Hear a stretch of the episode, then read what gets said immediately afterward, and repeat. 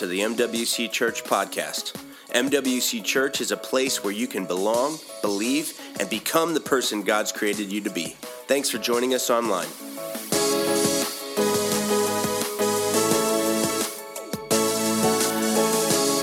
Hey, let me ask you this question. How many of you know that it's much easier to start something than it is to finish? Am I the only one that, that understands that reality? Like, it's, it's so much easier to start something than it is to finish. Um, I'll give you an example in my, in my personal life. Um, so, so, my wife and I, we have this dream. We are we are both from, from Chicago. We have this dream of being like incredible vegetable gardeners. Like, like, we have this dream that I come home from the office and I, and I, you know, I take off my office pants and I put on my farmer pants because um, they're different, they're not as skinny. Um, I put on a straw hat and I go out there with a long piece of straw and I'm just picking cucumbers and tomatoes, right? Uh, two years ago, I built a vegetable garden bed, like a raised uh, bed. It was it's awesome, and uh, to this day, I started off strong. I, I, got the blueprints off of Pinterest, where all great builders go. And uh, I, I, put it together, and, I, and it was awesome. I, bought a, a, radial saw, and I, and I bought like a, an impact drill driver, and it just I got the tools, and I, and I was so excited about this, and I put it together two years ago, and to this day, it's just propped up against my garage. It's much easier to start things than it is to, to finish them right? Like like how many how many of you still let's just let's just shame the devil and tell the truth. How many of you still have those essential oils from that multi-level marketing uh, business that you started and then they're just sitting in your in your basement right? Like like we've been there. Some of you still got tupperware from like the 80s like like it's easier to start things than it is to finish them. Unfinished house projects. You still have that bathroom that you haven't been able to use for two years because you're working on it.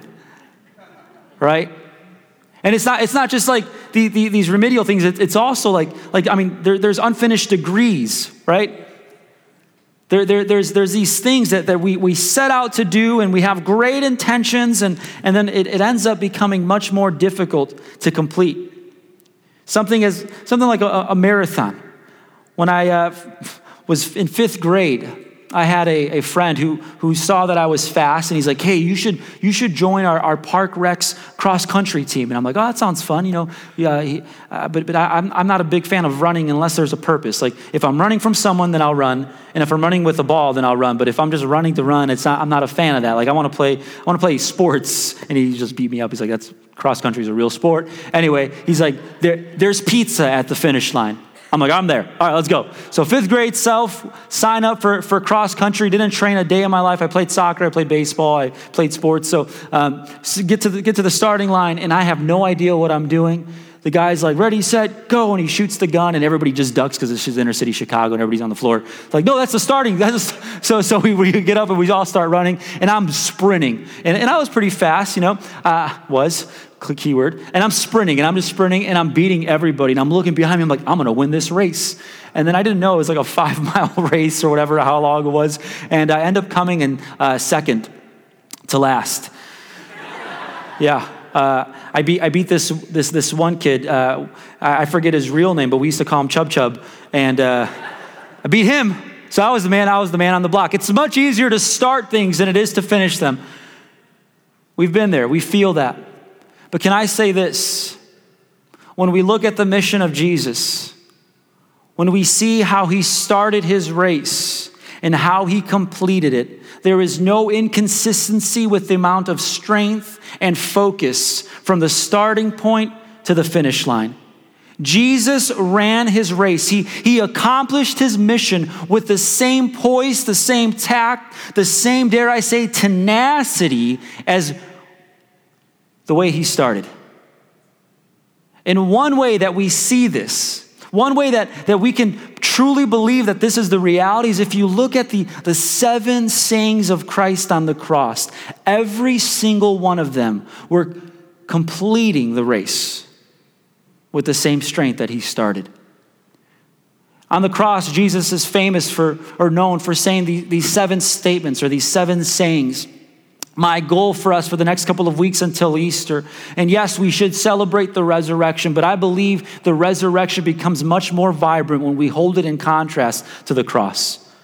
We're going to spend some time looking and digging in to the words of Jesus upon the cross. And if you ever look through the Gospels, we see that there are three sayings in the Gospel of Luke, three sayings in the Gospel of John, and then Matthew and Mark also bring, they share one together. So there's a total of seven sayings. Now, the cool thing is that every single Gospel account, especially the Synoptic Gospels, which is Matthew, Mark, and Luke, uh, they say John is, is a little different, but Matthew, Mark, and Luke, uh, they, they look similar, so they call them the Synoptic Gospels. Matthew Matthew, Mark, and Luke all record the times where Jesus was professing the reality of his death. Can, can I just say this?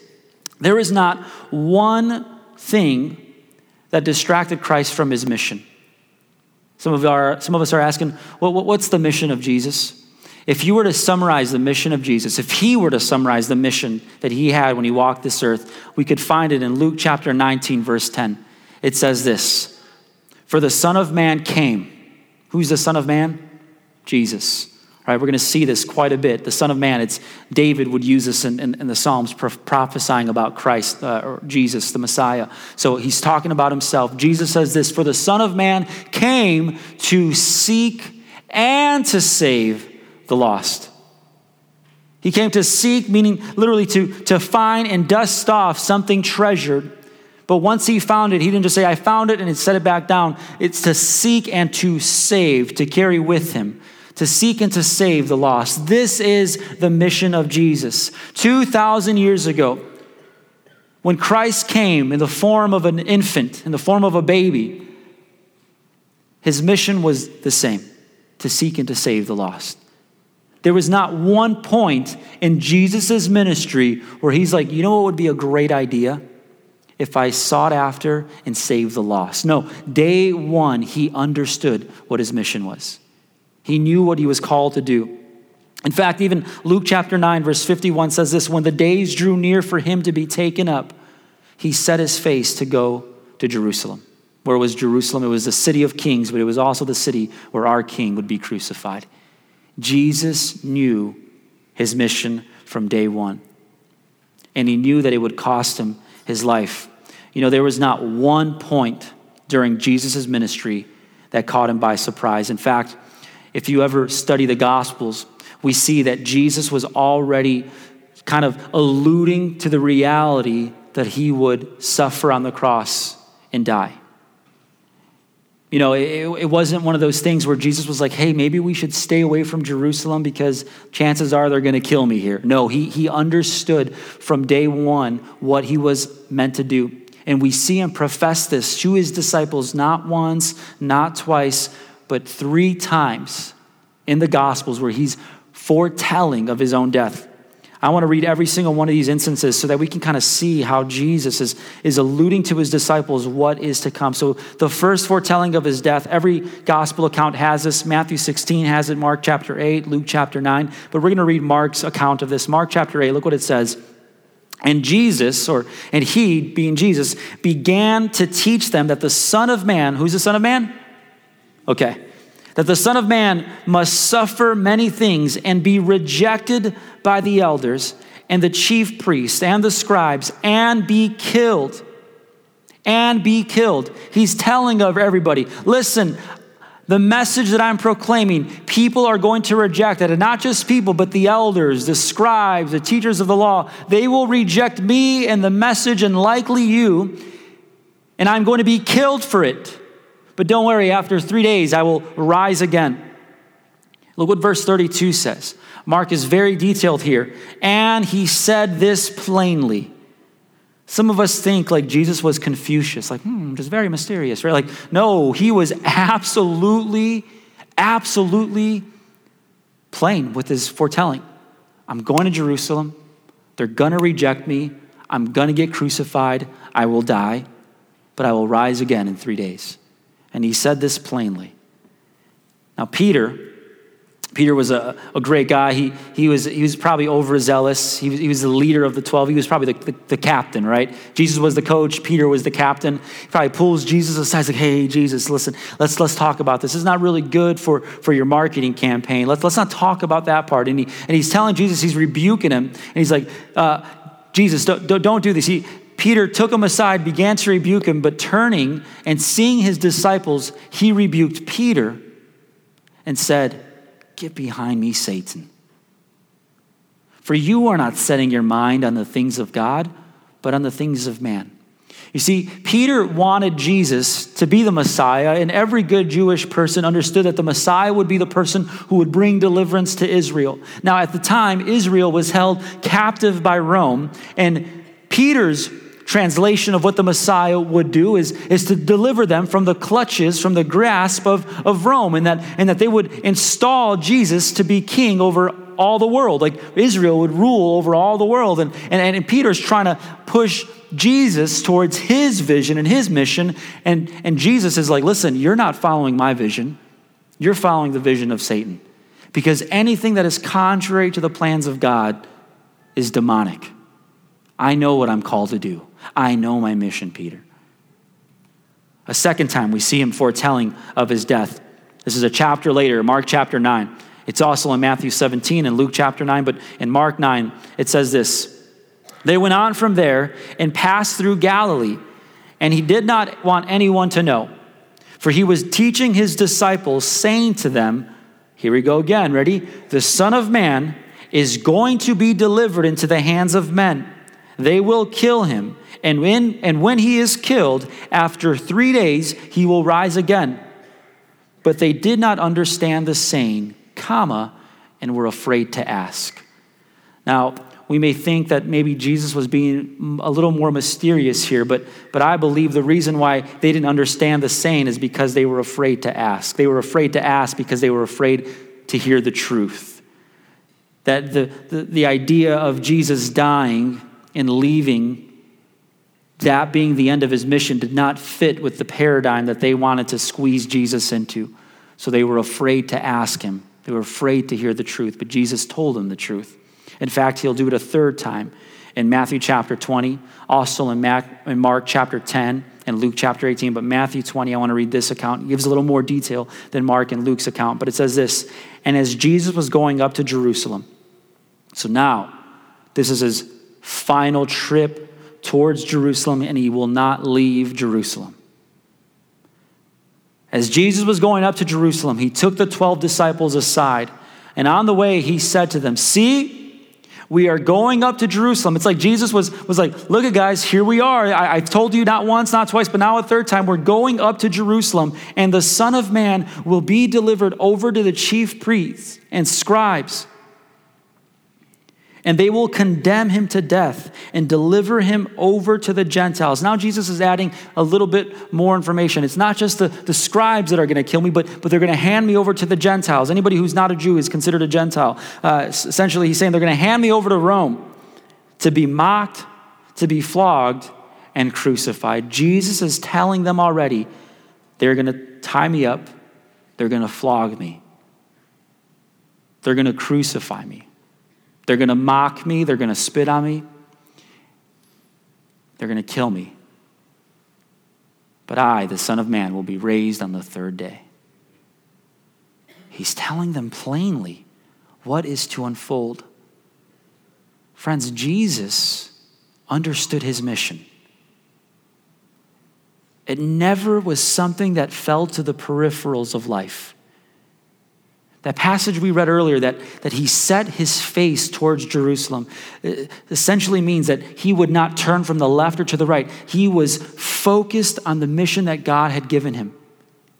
And what was that mission again? To seek and to save that which was lost. And friends, it could only happen through the cross.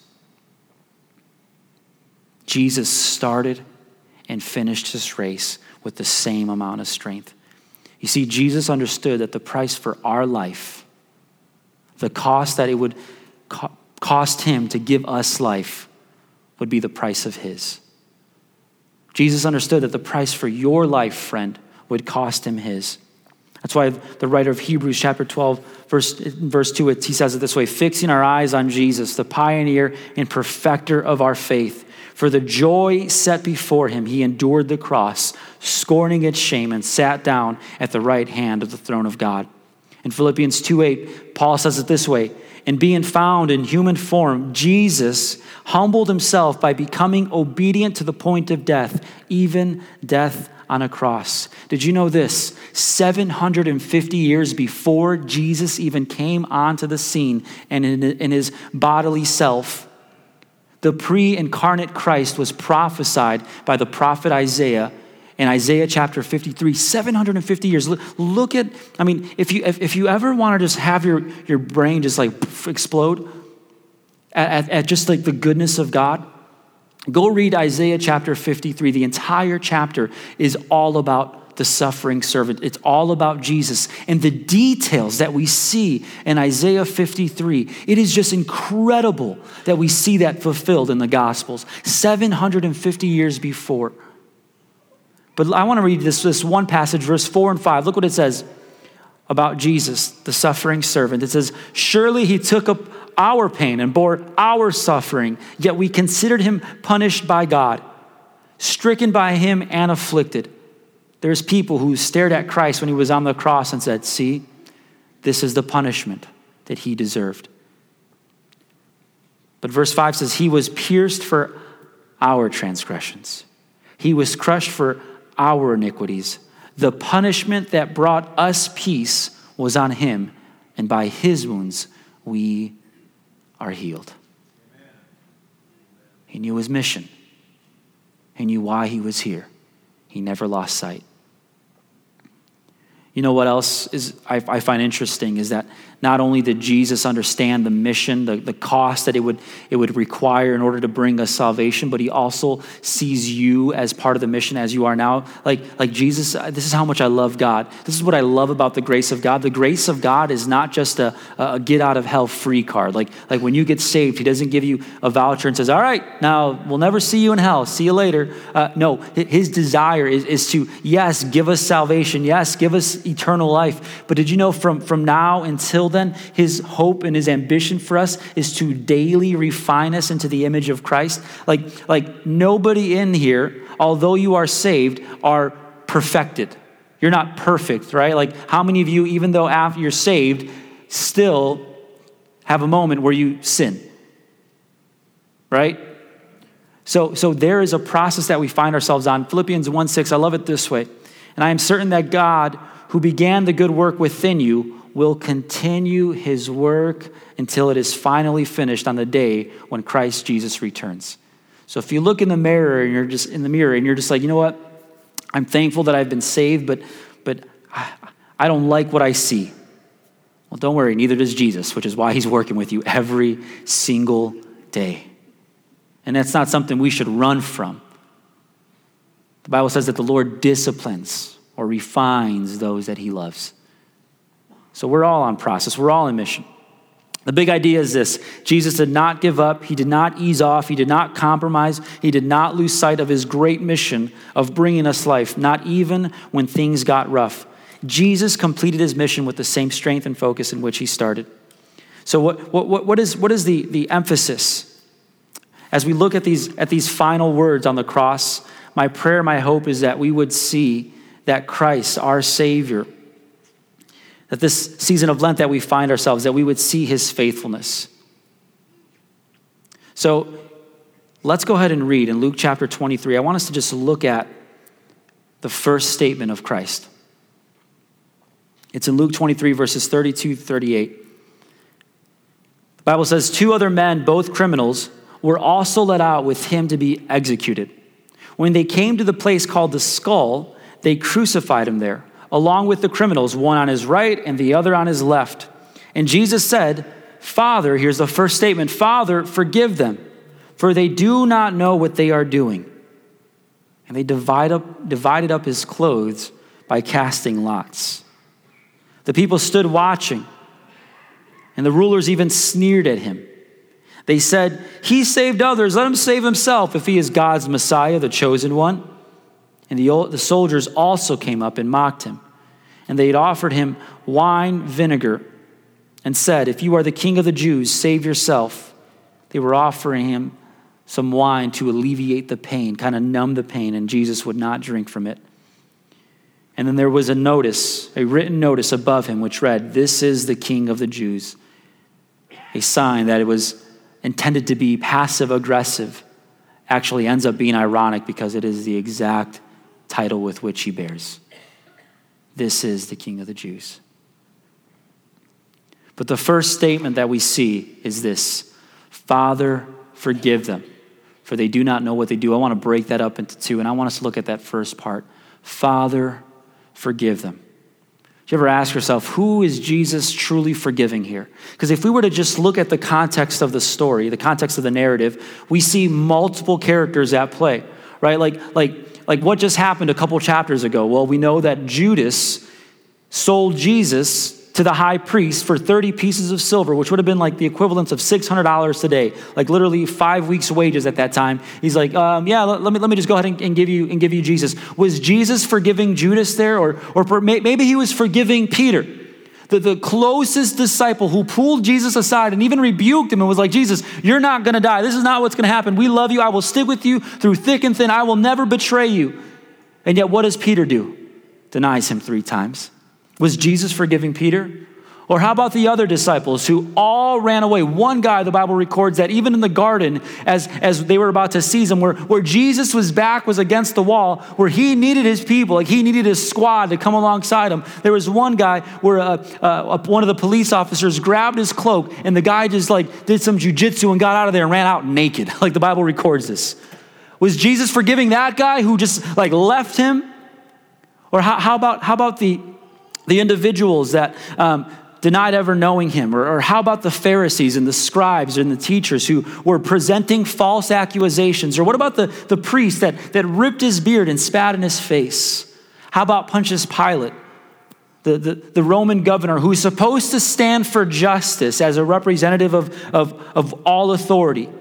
And yet, instead of bringing justice to Jesus, an innocent victim, chose to pander to the voices of the masses and bring accusation against an innocent man. Was Jesus forgiving him when he said, Father, forgive them?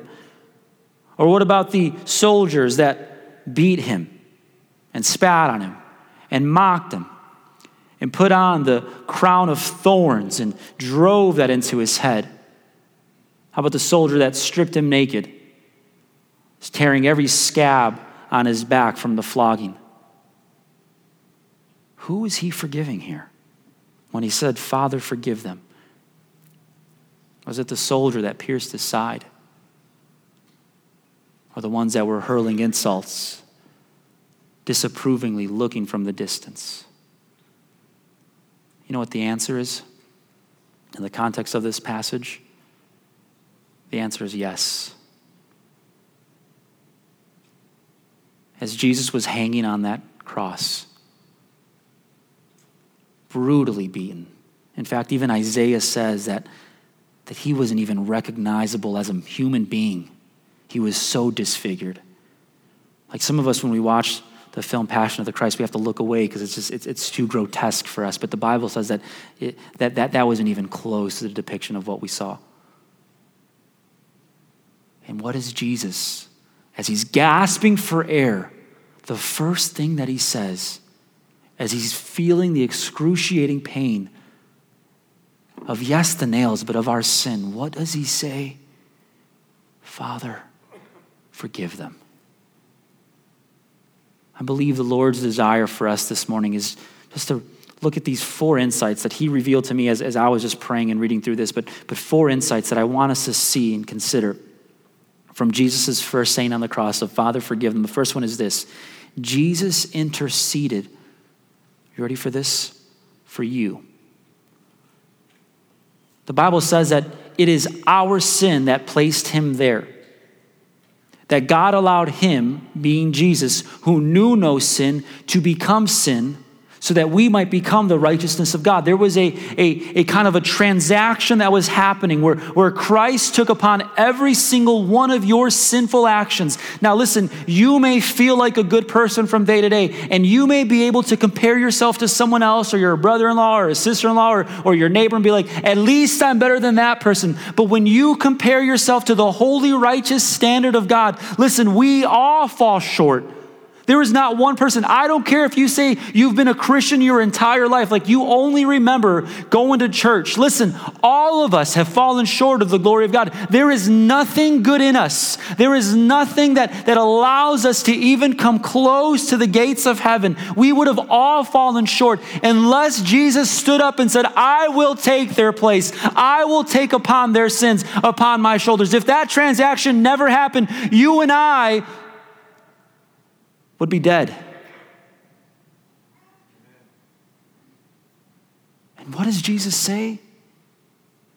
Listen, who is he forgiving? Who is he going to the Father saying, Father, forgive them? Jesus interceded for you during his greatest time of need. Let's just get theological for a moment. Jesus is 100% man and 100% God. He's not 50 50. He's not like, like my kids, half Mexican, half whatever Katie is. He's 100% man and 100% God. However, the Bible is clear that he did not allow his divinity to keep him from feeling the pain and suffering that is common to us all. Jesus understood the pain of abandonment. He understood the pain of loss, the pain of sorrow, hunger, fatigue. He understood temptation, yet he did not sin. And you know what? He wasn't dipping into his divine nature to have him overcome, overcome that. He set that aside, taking on the form of us, but he overcame all of that for you and I. So that when he would offer himself up as a sacrifice, he would be the pure and spotless lamb. So when he was on the cross, listen, in his lowest point, greatest suffering, greatest sorrow, everyone abandoned him. Just yesterday, I had a conversation with a girl who came to our church, and she was just, she just sat in a corner, service dismissed, and God did some awesome stuff Saturday night, but, but she sat there, she didn't leave. So I just went up to her and said, Hey, what's going on? And she's like, Pastor, where is that God that you told me would show up in my situation? Where is that God? And she was going through pain and suffering, and she lost her father a couple years ago, lost her mother last year. Her family moved away. She was completely abandoned, had nobody the family that she did have, does have in town keeps her at a distance. She has no one. She lost her job. She's like, Where is that God? I put my arm around her and I said, Well, I know you feel like he, he's not around at, at this point, but, but can, can I just can I tell you this? The same abandonment you understand he's, he's, he's felt. He knows what it means to have brothers and sisters betray him and deny him, and friends walk out on him and and people to leave him and spit on like like I, I don't know where he is at this moment but i promise he's near to those who are brokenhearted. But he he identifies with your suffering. We don't serve a god who says come up to my standard. He, he comes to, to ours and brings us to him. And in jesus' weakest moment he said he interceded for us Those of you who know me know I'm a, I'm a nerd. Uh, I, enjoy going to museums and just like there's two speeds when my family goes to museums there's Steve's speed and then there's like Katie's speed. Katie's like everything's cute, everything's awesome, and just runs through everything, and she she's done in an hour. But when I go, I'm like I'm like reading every plaque, and and now we're getting in this phase where like my three year olds don't want to read every plaque with daddy anymore. Like it was fun for a while, but now they don't they don't want that anymore. So so I, I have to like kind of go fast, but we went to the museum. This is before kids. We went to the museum of uh, like a, a, Titanic history museum uh, in Branson, Missouri. You can check it out. It's pretty cool. And uh, there was a story that I remember reading uh, uh, about a, a, mother who she's she's unidentified, but a story of a mom who, as the Titanic began to sink, um, the lifeboats weren't prepared and, and, they couldn't find one. This mother was a, a very proficient swimmer. She had two young children so she goes into the frigid waters. It was about 28 degrees. And by the way, 28 degrees uh, water, uh, within 15 minutes, hypothermia sets in. And in about 30 minutes, death. She was able to tread water for the four hours and she would prop up her children who lived and she didn't. Now, I mean, if, if you ever study this individual's life, they, they said that she was an excellent swimmer. I mean, just to do that, to tread water for four hours, and I mean, an excellent swimmer. But the reason why she died was not out of, you know, uh, hypothermia. They say she didn't die from hypothermia. She didn't die from drowning. She died from exhaustion. That she propped up her children. And, and as, I, as I think and recall that story, I'm reminded that Jesus, our Savior, propped us up. He died for us. A second insight is this Jesus could have called for vengeance but instead, he cried for your deliverance. Jesus could have called for vengeance, but instead, he cried for your deliverance.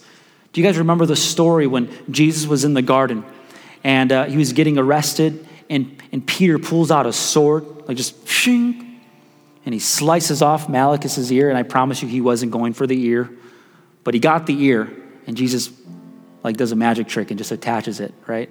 Really cool story. But there's something that Jesus tells Peter. And he says, Peter, don't you know that at any like listen peter I, I, don't need you to fight these battles for me don't you know that at any moment's notice i can just call out to my father and that he would send thousands of his angels to come and protect me like i have the authority to do that when jesus was hanging on the cross he could have called fire from heaven. He could have called bears from the woods. He, he could have done some crazy things that, like, Hollywood would have been like, oh, that's amazing. Like, Michael Bay would have been turned to shame with what the things Jesus could have done. But instead of calling for vengeance when we were deserving of it, when we were sacrificing the darling of heaven, instead of calling for vengeance, he cries out for your deliverance. Father, forgive them. It's prophesied, even in the Old Testament, that he would do this. Verse 12, he says, He poured out his life unto death, and he was numbered with the transgressors. For he bore the sin of many and made intercession for the sinners. He prayed for us. You know what I find interesting? Do you remember that portion in the Sermon on the Mount where Jesus says, You've heard it said to, you know, like no longer hang out with your enemies, but I tell you to, to love your enemies, to pray for them. How many of you, if we're going to be honest, when you hear that, you're just like, oh, that's that's cute, Jesus, but that's like for super Christians, not not for us like ones that are just trying to get by, right? Like, like I, I don't have to love my enemies. I don't have to pray. Like, like I can like them as long as I don't murder them. Because that, that that's that's like the bare minimum of Christianity. As long as I don't mur- murder them, I'll be all right. No. When Jesus said to, to love your enemies and pray for them, did you know he practiced what he preached? We were his enemies, friends. We weren't like dirty kids in the, in the backyard who were like, oh, go get washed. No, we were his enemies. We murdered him. And he prayed for us. He practiced what he preached. The third observation is this God's forgiveness is based on Jesus' obedience and your acceptance. Like, what did you do to deserve that pardon from the cross? Nothing. You did nothing to deserve that pardon. We did not, I did nothing. There was not a tinge of remorse in my heart as Christ was hanging on that cross. I did nothing to deserve that pardon, and yet he gave it. Now I want to be I want to be super clear because some have falsely fallen into this theology, this, this, this, this false teaching of universalism that says Christ has saved the entire world through this one pardon. And while I would say, I, let, let, me just read this. I don't want I don't want to botch this. I wrote this down there's been a confusing teaching that comes up from this portion of Scripture that have caused some to wrongfully assume universalism or the idea that this statement was Jesus' parting all of humanity from sin. And while I would say, in a sense, that Jesus' action And certainly his prayer here is certainly enough to pardon the entire world of sin. It's enough to pardon us of all sin. It is conditioned on our faith to accept it. So, you and I, friends, God's forgiveness is based on Jesus' obedience. He, he would, thank you, Jesus. But it's also based on our acceptance. I mean, if, if we were going to break up the ratios, the percentages, it's 99.9% Jesus and 1.1% of me just saying, Yes, Lord. Yes, Lord. Hebrews 12, 9, 10 says it this way What do we see? We see Jesus, who for a little while was given a position a little lower than the angels, meaning he, he took on the position of man. He came to us and because he suffered death for us, he is now crowned with glory and honor. Yes, by God's grace, Jesus tasted death for everyone. Who does God desire to be saved? Everyone. But look what it says here God, for whom and through whom everything was made, chose to bring many children into glory. Look at the, the contrast everyone to many. Did Jesus pardon all people? Yes. But that pardoning needs to be accepted. And my prayer is that this morning you would all make this decision. Which brings us to our fourth observation it's this God's forgiveness is good. God's forgiveness is good. It's once and for all. Listen, I'm not saying you got to get saved again. Like, remember, remember those days where you were getting saved every week? Like you go back to your like your, your, your, your Christian baby book and you're like, I got saved this day, and then you got saved next week, and the next week, and the next week, and you've been getting saved every single day since then. Can I just say this? His salvation, the acceptance of what Christ has done, is powerful for once and for all. But here's the beautiful thing it's also renewable. You can, you can fall to your knees and say, Jesus, I, I need this fresh again. First John chapter 1 9 says this If we confess our sins, and by the way, John is writing to Christians, he's not writing to unbelievers here. If we confess our sins, so John is already saying, You're likely gonna sin, human who gave their life to Jesus. If we confess our sins, but we don't justify our sin, he says this if we confess our sin, he is faithful and just and will forgive us our sins and purify us from all unrighteousness. The Bible says we have an advocate with the Father, Christ Jesus who brings, who pleads our, our, our cause on his behalf. Lamentations 3 22 and 23 says it this way The steadfast love of the Lord never ceases, his mercies never come to an end. They are new every morning. Great is your faithfulness. You ever notice how the world is on a cycle? The sun rises, the sun sets. Seasons come and seasons go. 365 days in a year, 24 hours in a day, 60 minutes in an hour, 60 seconds in a minute. And it repeats and it repeats and it repeats. I believe the reason why our God in heaven created the world to be this cyclical event is because He wants us to understand something. His mercies renew each morning. Listen, you may have dragged yourself to church this morning saying, Pastor, you don't know the things I did yesterday or last week. His desire is not to condemn you or to stamp the rubber stamp of guilt over your life. His aspiration, his hope is that you would walk in the truth, the reality, the victory of Jesus. That you would recall the, the fact that as he hung on that cross, he said, Father, forgive them he also said, For they do not know what they do. Let me just be really clear here. We knew what we were doing. Jesus wasn't saying that we were ignorant of the vile actions. We didn't just accidentally crucify him. It wasn't just like, oh, I'm going to pin a tail on a donkey. Oops, Jesus, I got your hands. Like, no. We knew what we were doing. The Romans, the, the, the, the, Jews, they knew what they were doing. They were crucifying an innocent man. They all understood. They, we, we knew the penalty of our sin. But when he says they do not know what they are doing, they said they do not understand the significance of the one they are crucifying. They don't understand that this is the Son of God, but it must happen this way so that they can be saved. Friends, as we work our way to Easter, can we hold up the reality of the cross to the glory of the resurrection? He died for you, friend. He didn't just die for me, He died for us all. Can we stand in this place? And I just want to I want us to honor the Lord and have a moment where we respond to this beautiful reality that He was crushed for our sins. He poured Himself out for us. That while Jesus was in His most vulnerable place,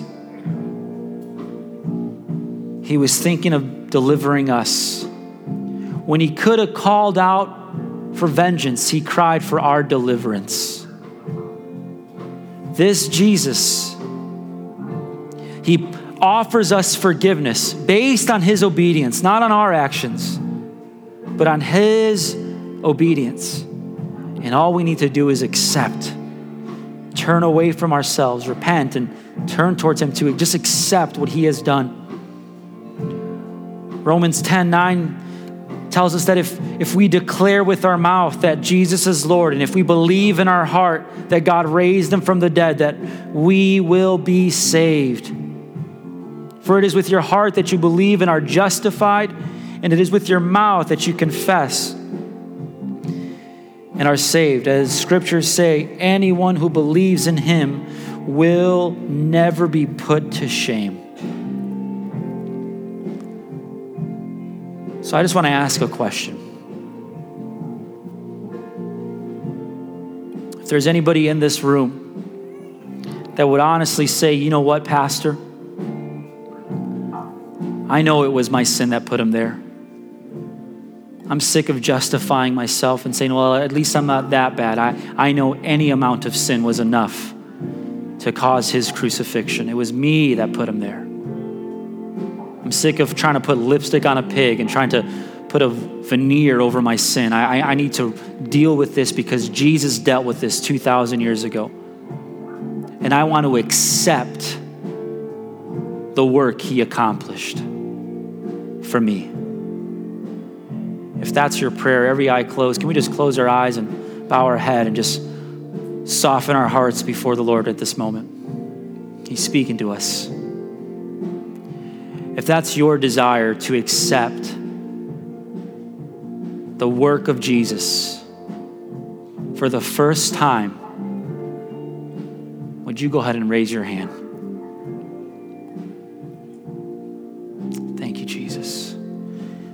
Any other hands? Thank you, Jesus. Yes, Lord. Thank you, Lord. Thank you, Jesus. Now, if you would say, you know what, Pastor, I've I've accepted Jesus, but I want to I just want to soften my heart, renew myself before the Lord. I want to accept Him anew. I recognize what He's done in my life, and I want to continue to recognize that. If that's your desire, would you just lift up your hand? Thank you, Jesus. Thank you, Jesus. Can we all just, as a sign of honor, just raise up our hands? as we pray this prayer. Jesus, thank you so much for all that you've done for me. Thank you that you came. Thank you that you knew your mission. Thank you that you never turned to the left or to the right, but that you always marched towards Calvary, towards the cross. Father, in the same way that you prayed forgiveness for us, May you help us to give forgiveness to others. Because you have set the standard, because you have been the example, may we now freely give forgiveness to others. And we also pray, Jesus, that ultimately we would be recipients of your forgiveness, of your pardoning. Thank you, Jesus. We love you. And if you are thankful for the work of Jesus. Will you give him praise this morning? Thank you, Jesus. Thank you for the simple truth, the simple gospel. Oh, guys, God is good. I love you guys so much. We're working our way to Easter. We're comparing and we're holding the contrast of the cross to the resurrection of our Savior. Guys, I please bring friends next week. We're going to talk more about the sayings of Jesus on the cross. He loves us, He's forgiven us. Now let us walk with the renewed victory that we have in Jesus. Amen. Amen. I'll see you guys workday next week. Don't forget Church Community Builder. And if you're new, Connect card. We'd love to meet you at the back of the Welcome Center. God bless you guys. We'll see you next week. Take care.